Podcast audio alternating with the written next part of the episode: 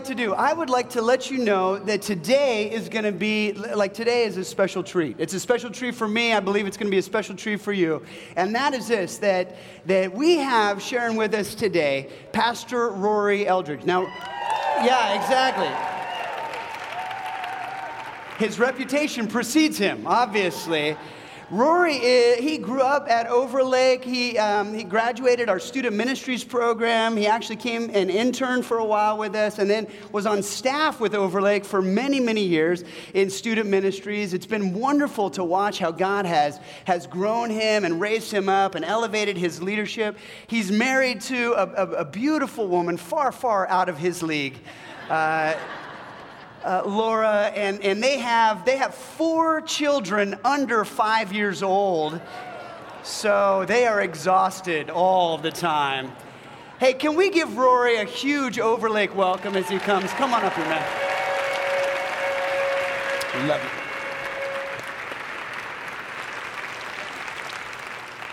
Well, good morning, Overlake. I am so delighted and excited to be here this morning. Would you pray with me? And then we're going to jump into Psalm 23. Jesus, uh, man, your word is a lamp unto our feet and a light unto our path. I pray now by the power of your Holy Spirit in this space and in this place, God, that you might move and move mightily. mightily. Lord, would you change our hearts today? We want to walk out of the four walls of this place, living, loving, and leading more like you, especially in a world that's so dark and in desperate need of your light. Jesus, we love you. And it's in your name we pray. And everybody said, Amen. Amen. Hey, uh, you guys have heard of phobias, right? Um, probably know some of the more common phobias like claustrophobia, right? The fear of close quarters, or uh, hydrophobia, fear of water, uh, arachnophobia, fear of spiders. So you know those ones, but do you know some of the lesser known phobias? What I want to do is I want to test you right now. We're going to go through a list of some lesser known phobias. I want to see if you can get these. Uh, the first one's this isolophobia. You know what that is? Fear of isolation. You're right, I heard that. Uh, agoraphobia. You know that one? It, yes, that's right. It's fear of like crowded spaces. How about uh, aviophobia? Fear of Flying. Yeah, all right. You guys are smart. Uh, chorophobia. Some of you need to have this fear. It's the fear of dancing. That's right. It's the fear of dancing. Uh, how about this one? I got this one bad. Ailurophobia. It's the fear of cats. Deathly afraid of cats, man. Uh, Coulrophobia. Coulrophobia. That's right. It's the fear of clowns. You are so smart. You're on this today. How about this one? Trypanophobia, the fear of injections. Fear of injections. Some of the men are going to commiserate with me on this one. Uh, pentherophobia, the fear of mother in laws.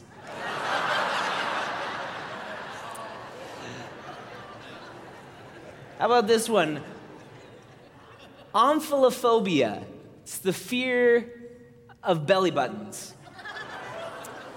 we got uh, hydroxophobia. It's the fear of blonde people. I take offense to that one. How about this one? Homilophobia. It's the fear of sermons. Then how about this one? Hydroxyhomilophobia. It's the fear of blonde guys giving sermons, right? Now, uh, did you know there are actually over 536 documented and medicated phobias? It's crazy to think how many there are. And some are kind of funny, but uh, there are other fears that actually reside within all of us, and they're not so funny. There are fears that keep us from doing what we want to do. There's fears that keep us from being who we want to be. Fears that actually keep us paralyzed and stuck.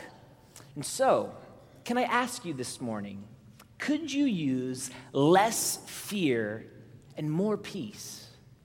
Is anxiety and worry and panic keeping you from embracing life and living it with passion?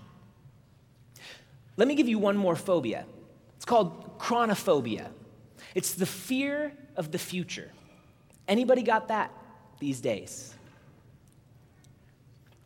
You know, I was uh, in a coffee shop just yesterday and I was perusing my news app, and then all around me were these flat screen TVs, and it was like I was just surrounded by bad news. CNN, uh, MSNBC, Fox News, my app, and it was just all bad news. Rogue nations pursuing nuclear weapons, neo Nazis organizing more rallies, terrorist attacks in Europe, ISIS beheading more Christians, human trafficking destroying the lives of little boys and little girls, hurricane, hurricanes in Texas, wildfires in California, tremors, droughts. I mean, it was just bad news everywhere. And then, then one of the stations goes to a commercial break and they went into one of those advertisements for a new prescription drug. You know, the, the, the, prescription drugs that the commercial is like, the disclaimer for the commercial is longer than the commercial itself. In fact, I saw this new drug, and this disclaimer was just incredibly long. So I actually went on the website, and I, I just want to read to you this disclaimer. I'm going to leave the drug name out of it, but here is the disclaimer for this drug. It says If you, your family, or caregiver notice agitation, hostility, depression, or changes in behavior, thinking, or mood that are not typical for you, or you develop suicidal thoughts or actions, anxiety, panic, aggression, anger, mania, abnormal sensations, hallucinations, paranoia, or confusion, stop taking blank and call your doctor right away. Also, tell your doctor about any history of depression or other mental health problems before taking blank, as these symptoms may worsen while taking blank. Some people can have serious skin reactions while taking blank, some of which can become life threatening. These can include rash, swelling, redness, and peeling of the skin. Some people will have an allergic reaction to blank, and some of which can be life threatening and include swelling of the face, mouth, and throat that can cause trouble breathing. If you have these symptoms or have a rash with peeling skin or blisters in your mouth, mouth, stop taking blank and get medical attention right away. In clinical trials, the most common side effects of blank include nausea, sleep problems, constipation, gas, vomiting, and these are not all the side effects of blank. Ask your doctor or pharmacist for more information. Dang. I mean, can you get a prescription for fear? You know, I like the timeliness of these words from Max Lucado. He wrote, When fear shapes our lives, safety becomes our God. When safety becomes our God, we worship the risk free life. Can the safety lover do anything great? Can the risk averse accomplish noble deeds for God, for others? No. The fear filled life cannot love deeply. Love is risky. They cannot give to the poor. Benevolence has no guarantee of return. The fear filled cannot dream wildly. What if their dreams sputter and fall from the sky? The worship of safety emasculates greatness. No wonder Jesus wages such a war against fear. See, fear is like that bully in junior high that made you want to turn around and go down another hallway. See, fear, fear, it will steal your dreams. It will dampen your passion. It will challenge your contentment and suck the joy out of yours or anyone's life. But here's the deal fear never wrote a symphony, it never cured a disease. It never won a championship. It never pulled a family out of poverty or a country out of bigotry. Courage does that.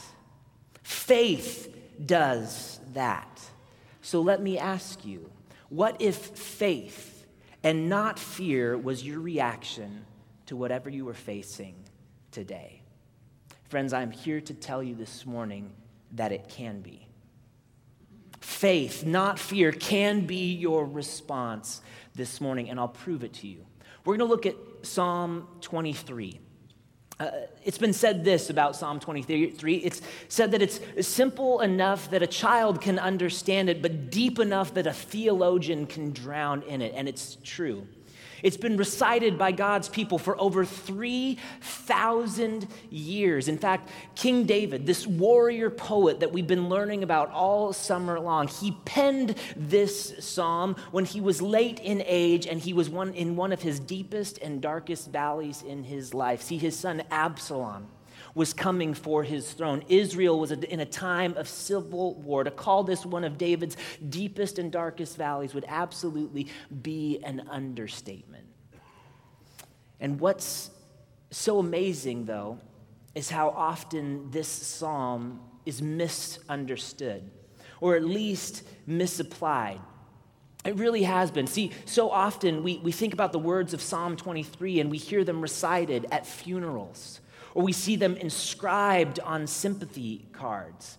But my challenge to you this morning is that let's take these truths from Psalm 23, let's take them off of sympathy cards and let's inscribe them on our hearts. Why?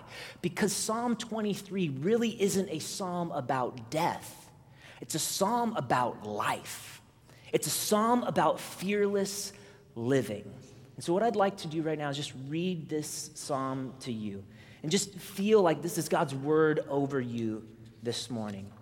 It says, The Lord is my shepherd, I shall not want.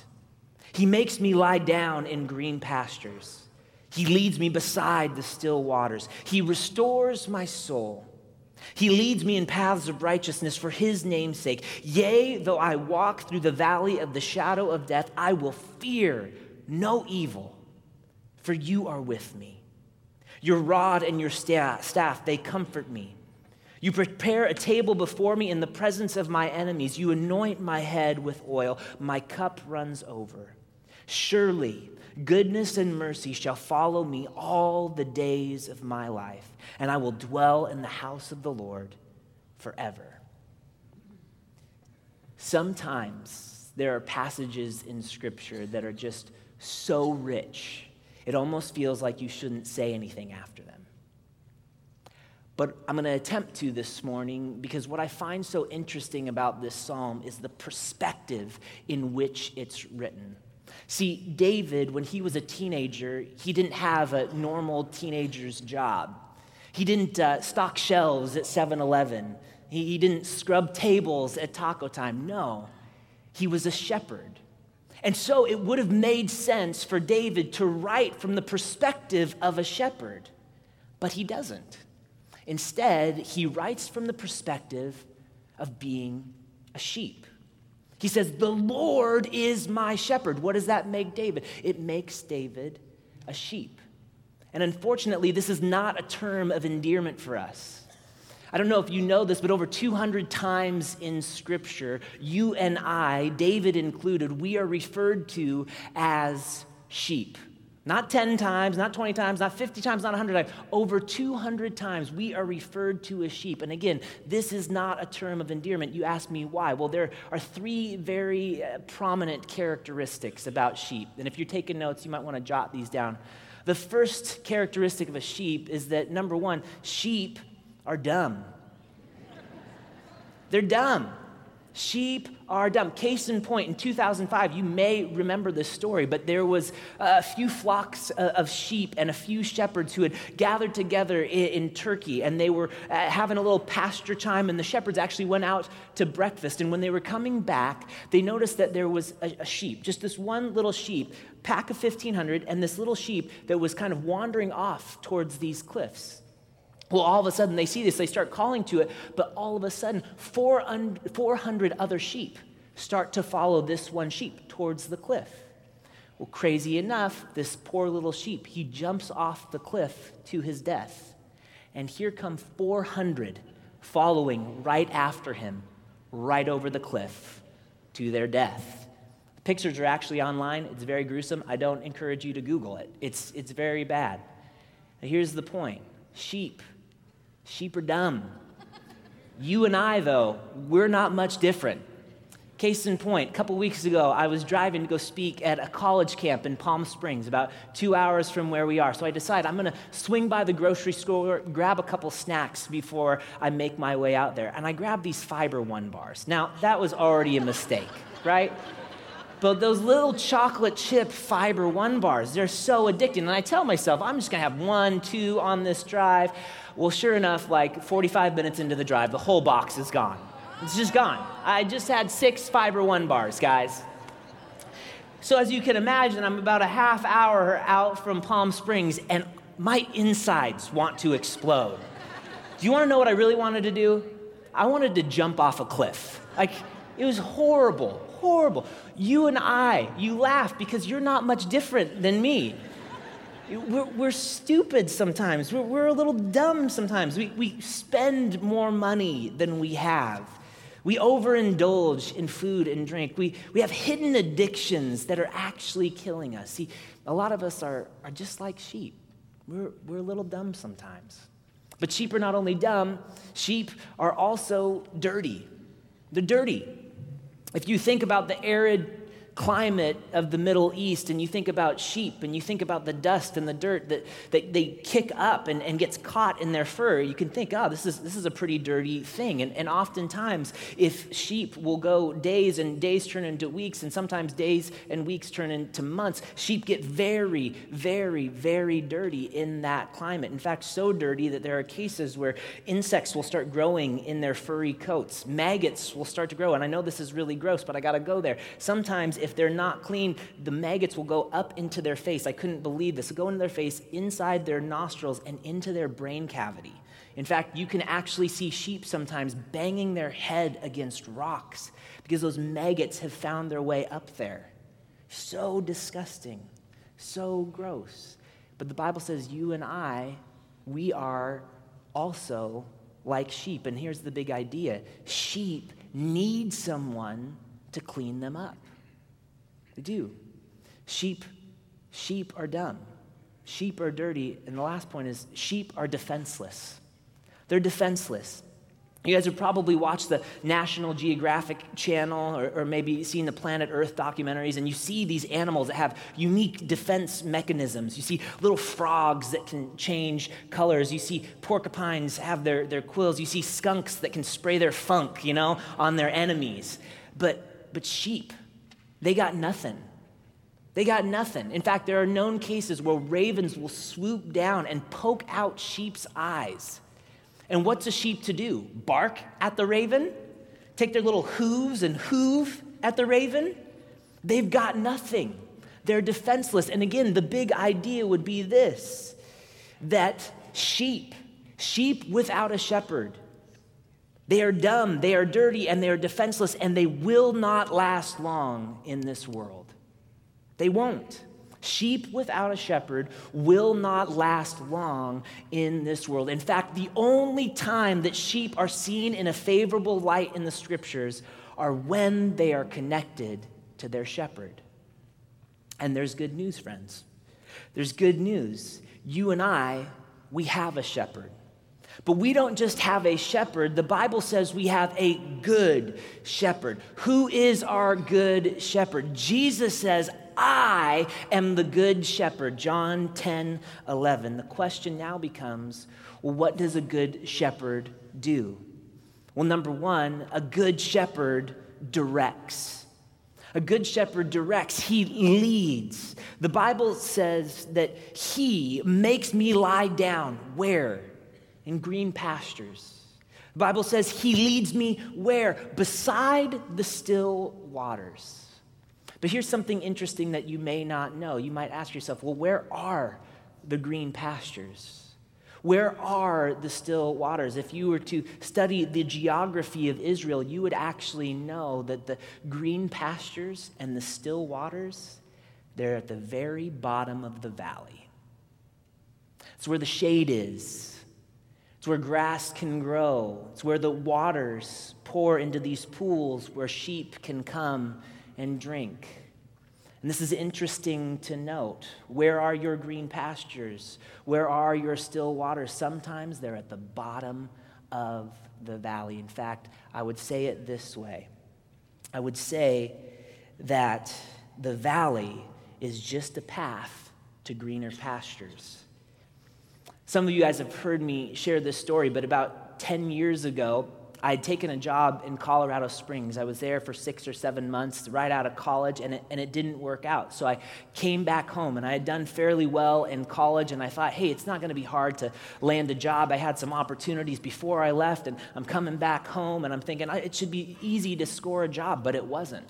In fact, the economy was starting to tank a little bit, and I could not find work anywhere. Ended up living with my parents, and the only job I could find was working in a styrofoam hot dog costume, dancing on the corner of 124th here in Totem Lake. I was out there shaking my tail feathers for over six months, waving people into Matt's gourmet hot dogs. And to say it was a valley would be an understatement. It was perhaps the worst, but also the best time of my life. See, it was when I was at that valley that God became so real to me. Was inside that styrofoam costume each and every day where I felt the Lord prompt me to start listening to sermons. So I start listening to this cool, hip young pastor named Mike Howerton. And he was just speaking God's word over me every day out there in that hot dog costume. And then I start listening to worship music and God's word, again, just being spoken and sung over my life. And while I was in this valley, what was so interesting is that God was growing me.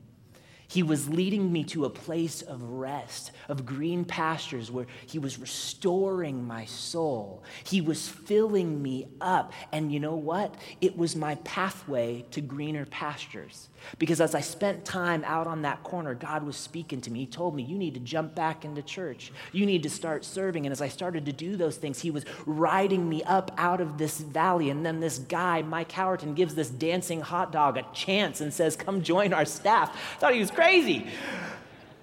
But you know what I realized? The pathway to greener pastures is through the valley. It's through the valley. And our good shepherd, what does he do? He directs. See, the Bible says this Consider it pure joy, my brothers and sisters, whenever you face trials of many kinds, because you know that the testing of your faith develops perseverance. And let perseverance finish its work so that you may be mature and complete, not lacking anything. Consider it joy when you are in the valley. See, Kelly Clarkson had it right when she said, What doesn't kill you makes you stronger. It's true. But the Good Shepherd, he doesn't only direct, the Good Shepherd also defends. The Good Shepherd directs, but the Good Shepherd also defends. He protects. This is an interesting thing as I was studying Psalm 23. It says this in John 10 7. Jesus says, Very truly, I tell you, I am the gate for the sheep. I am the gate for the sheep. What does that mean? Well, shepherds in Jesus' day, they would take their flocks and they would go to the green pastures and they would go to the still waters. And then when it's nighttime, they would take them to these pens, these circular pens, usually made out of rocks, and they would move the flock into these pens. But these pens didn't have doors. Who was the door? The shepherd. At night, the shepherd would lay down at the door, the opening of this little pen, and there he would sleep. And he would ward off any predator that would come the sheep's way. So when Jesus says, I am the gate, he is saying, I am your defender. I heard this amazing story this week from one of our missionaries down in Southern California. There was a team that was in Peru, and they were connecting with this young missionary who had set up shop just kind of in the jungle area of that country. And she was doing some amazing, amazing work. One morning, this missionary, she gets up and she goes down to the river and she's just having some Jesus time. She's just opening the word, praying, jotting some things down in a journal. When all of a sudden, out of this little river comes this anaconda and just grabs onto her arm. If you know anything about anacondas, they don't let go. They're going to hold on and they're going to squeeze the life right out of you.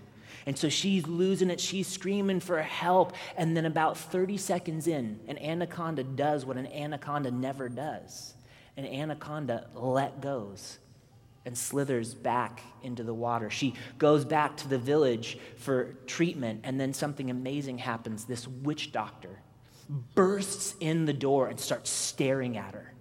She's just staring at her, and she can't believe that this young missionary is still alive. And then she proceeds to say that my son in law, who is also a witch doctor, chanted down the spirit of the anaconda to come, and there is no reason that you should be here. He sent that spirit to come kill you this morning. How are you here? And she said this She said, I am certain that except for the protection and defense of my God, I would have been dead. Friends, our good shepherd directs, and our good shepherd defends. And our good shepherd, he also delivers. Our good shepherd delivers. I love how Psalm 23 says, Our good shepherd, he restores my soul. But how? How does a good shepherd restore your soul? Well, let's think about this, friends.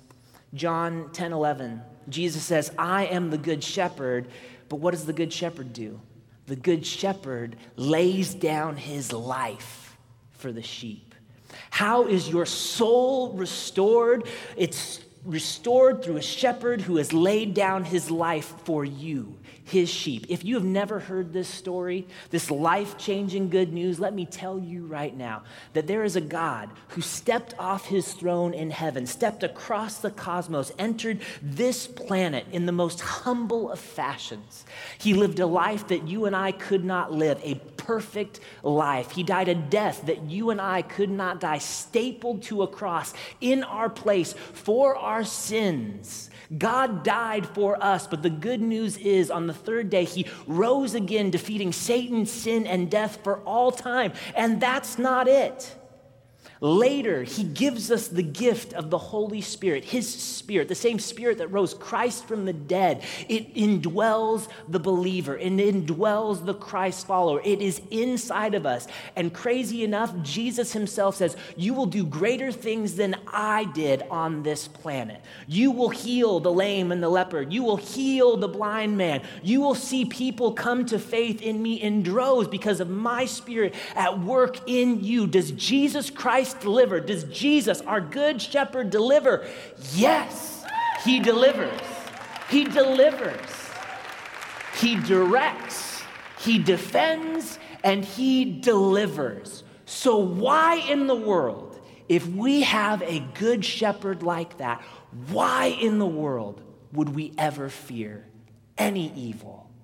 For he, he is with us.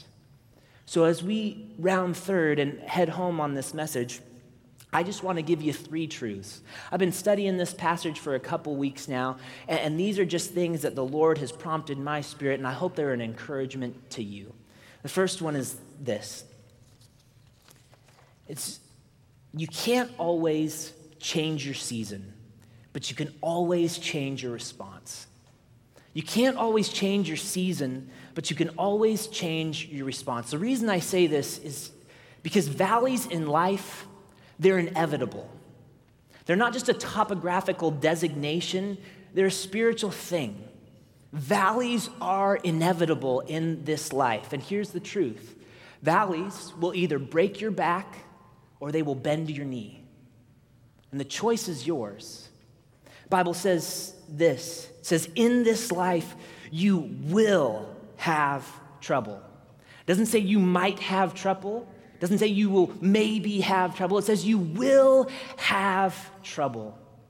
My family's been having some trouble the last couple years in regards to my mom. I shared about this last year, but it's gotten a little bit worse. My mom, a, a, few years ago, she came to a Christmas Eve service here at Overlake, and as I was watching her walk down the hall, she was just kind of like shuffling along. And I was like, "What, Mom? What, what's going on?"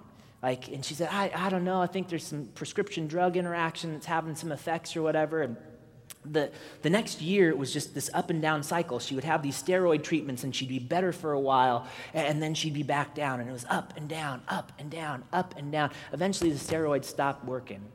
This past October, she came down to California to visit us, and, and man, it was getting really, really hard.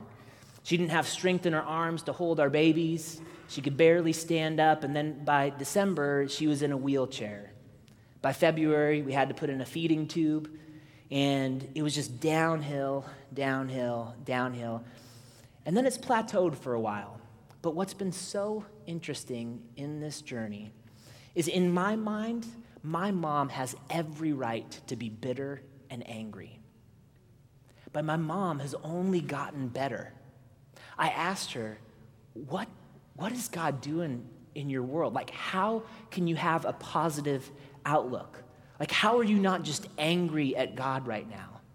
And then she proceeded to tell me that she recites Psalm 23 every day. That Psalm 23 has been the passage that she has clung to in this season.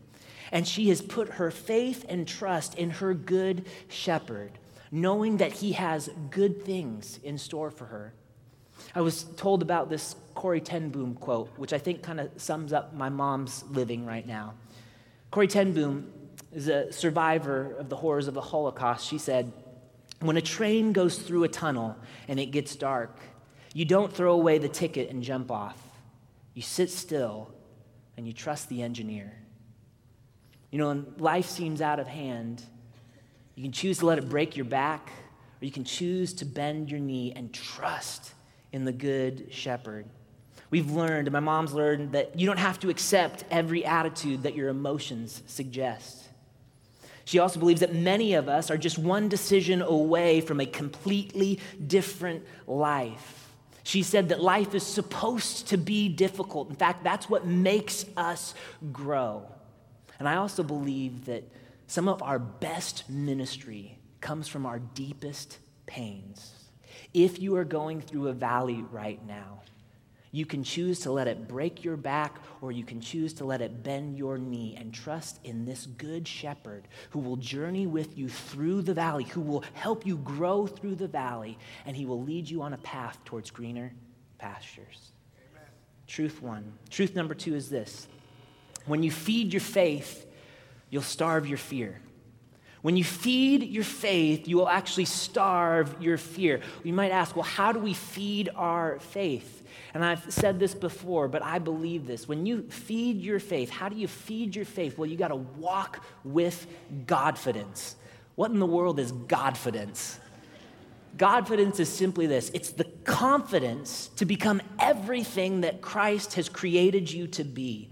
Godfidence is simply the confidence to become everything that God has created you to be. The problem is, so often we forget who we are. And when we forget who we are, insecurities creep in. And when insecurities creep in, soon we start feeding our fears rather than feeding our faith. So, what do we need to do? I believe this wholeheartedly. And this would be my encouragement to you. If you want to feed your faith and starve your fear, you have got to speak God's word over your life. God's word is living, it's powerful, it's sharper than a two edged sword. It's active in our lives. God's word speaks to us.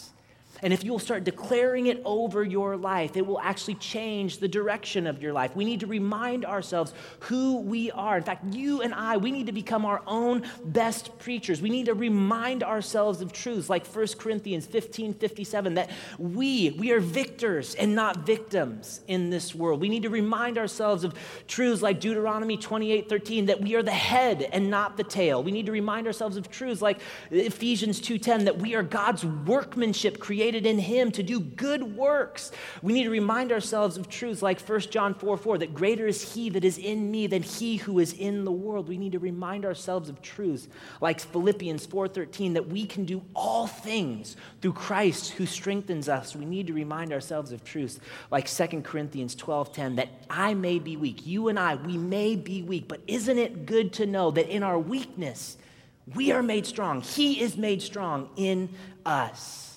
And here is what I found. As we start declaring God's word over our lives, as we change the declaration of our lips, we actually change the direction of our lives. If we will change the declaration of our lips, God will actually change the direction of our lives. So you can feed your faith and starve your fear, or you can feed your fear and your faith will starve. The choice is yours. Speak God's word over your life. And this leads me to truth number three. And this is my encouragement, especially as we end this summer of connection, as we head into a fall that's important.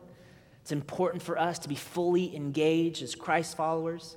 The truth is this a scared world needs a fearless church. A scared world needs a fearless church. The phrase, do not be afraid, is found 365 times in the Bible. That is a daily reminder from God to live life fearlessly. See, Jesus, he didn't die in order that we could play it safe. He actually died that we might live dangerously. The goal of our life is not to arrive safely at death. And so, amidst talks of nuclear war and neo Nazis doing more rallies and terrorist attacks, you know what we need to be, church? We need to be a fearless church. As a church, a capital C church, we need to make this our finest hour. When the world is at its worst, we as the church, we need to be at our best. The world needs us.